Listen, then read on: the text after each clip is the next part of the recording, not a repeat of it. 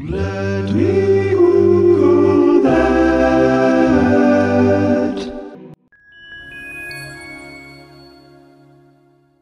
Let Me Google That is sponsored by Water Cooler Trivia. In a disconnected world, feeling connected to the people you spend 3,000 million hours a day with at work can be weird and hard. Water Cooler Trivia can help. Their curious, clever crew creates custom trivia quizzes that you and your team can play on your own time, and then you can all bond over the results. And the best part is that you get to show off your encyclopedic knowledge of 90s pop culture. Get your geek on at watercoolertrivia.com and tell them Let Me Google That sent you. Deoxyribonucleic acid, or DNA, is what makes me, and you, and my dog, and that tree outside my window, a tree. The genetic material is found in the cells of all things, and always has been, but we hadn't actually been able to see it or start understanding its structure and therefore function until the early 1950s, when its double helix structure was first described by, well, two male scientists, Watson and Crick, who were working off the research of a woman named Rosalind Franklin, who they didn't end up properly crediting, and therefore she didn't get the Nobel Prize. Du Bois did. But in any case, Franklin actually had died very young of ovarian cancer, and so therefore for the next half century, a not insignificant number of irate women in STEM have fought for her to be recognized. But anyway, that is actually an entirely different story.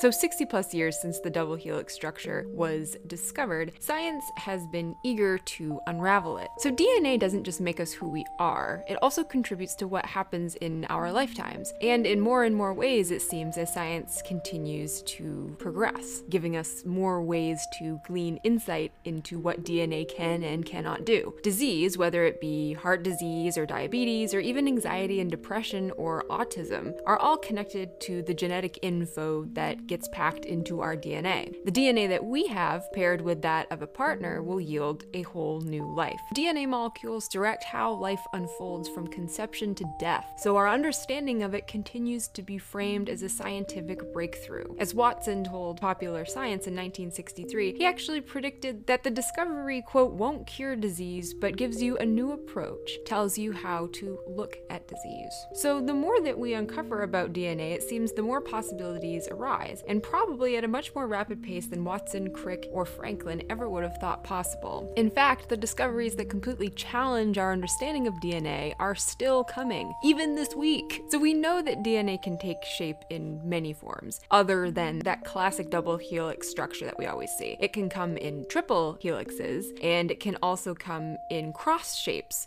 what they call cruciform. And on Monday of this week, a team of researchers from Australia published a paper in the journal Nature Chemistry announcing that they had seen a new shape of DNA that had four strands. Now, we've seen four-stranded DNA shapes before. The G quadruplex was discovered in 2013.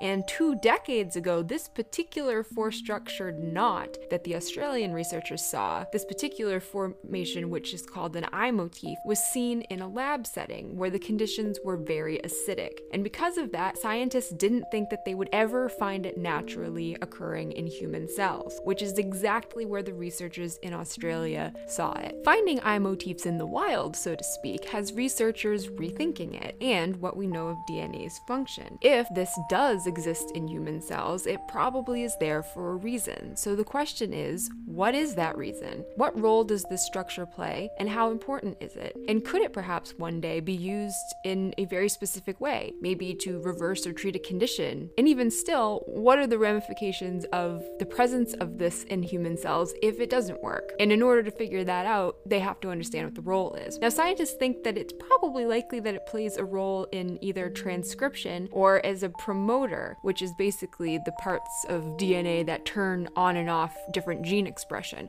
both of which are really important. So more research will be needed to definitively demonstrate its presence in human cells, and also to really dig into what its role might be. But you have to admit that the timing of this paper's publication really couldn't have been better, since it is DNA Day. Hashtag not spons. Now, maybe it's just me, and it's always just me, but I don't know, when I opened up this paper and read it and was looking at the figures, the figure that actually shows what this shape looks like what the structure looks like, I mean, all I see is a uterus.